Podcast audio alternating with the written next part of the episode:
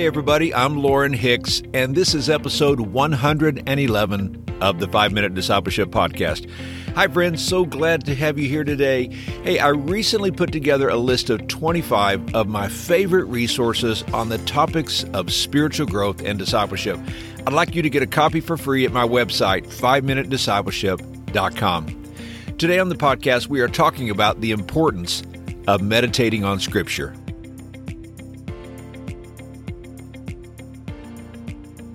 If you're a Bible reader, you may be familiar with the Apostle Paul's words in Romans chapter 12 verse 2 which says, "Do not conform to the pattern of this world, but be transformed by the renewing of your mind.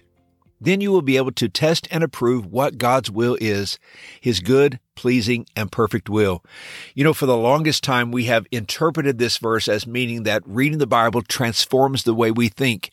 And while this is true, new research shows that there is more to it than that.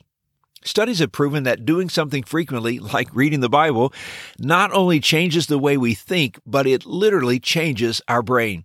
The author Mark Batterson explains it this way. The National Institute of Mental Health did a fascinating study asking subjects to perform a simple motor task, a finger tapping exercise. As subjects tapped, the doctors conducted an MRI to identify what part of the brain was being activated. The subjects then practiced the finger tapping exercise daily for four weeks. At the end of the four week period, the brain scan was repeated. In each instance, it revealed that the area of the brain in the task had expanded. That simple task, the finger tapping exercise, literally created new neural pathways. You see, when we meditate on Scripture, when we repeatedly keep our mind on the Word of God, we are recruiting new neural pathways. Our brains are rewired in alignment with the Word of God. It reminds me of Joshua chapter 1 and Psalm chapter 1, in which God promises blessing and success for those who meditate on His Word. The scripture practice of meditation is not unique to Christianity. Many non Christian religions and secular groups practice meditation.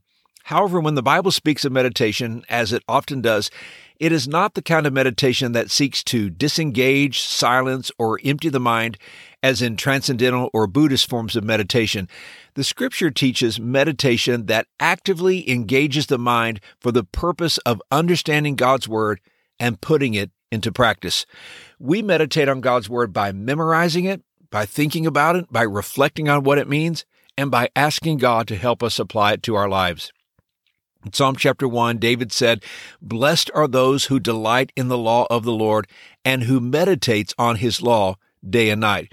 What does it mean to delight in God's word? What does that look like? If a person delights in something, you don't have to beg them to do it. They will do it all by themselves. It has been said that you can measure your delight for the Word of God by how much you hunger for it. How do we get to the place where God's Word becomes a delight to us? Well, we have to develop an appetite. He goes on to say, and who meditates on his law day and night. The blessed man reflects on the word of God. He does not just hear it and forget it. He thinks about it. The goal is to fill your mind with the Word of God, and this can be done by carefully thinking about each word and phrase and asking, How does this apply to my life? and praying it back to the Lord. He goes on in Psalm 1 to say, That person, the person who meditates on Scripture, is like a tree planted by streams of water. You know, you've seen this, I'm sure, that a tree by a river has a continual source of water. It will never wither away because it is always getting what it needs.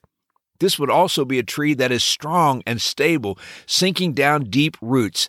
The life of a blessed man is marked by strength and stability. David went on to say, who yields fruit in season. He's telling us that the blessed life is a life that bears fruit, it prospers, and it has an impact on others. He goes on to say, and whose leaf does not wither, whatever they do prospers. You know, brown, dead, withered leaves are a sign of death and dryness. The blessed man does not have any of these signs of death and dryness because his leaves are green and alive. So how do we do this? You might be thinking, who has time to sit around and think about the Bible all day and all night?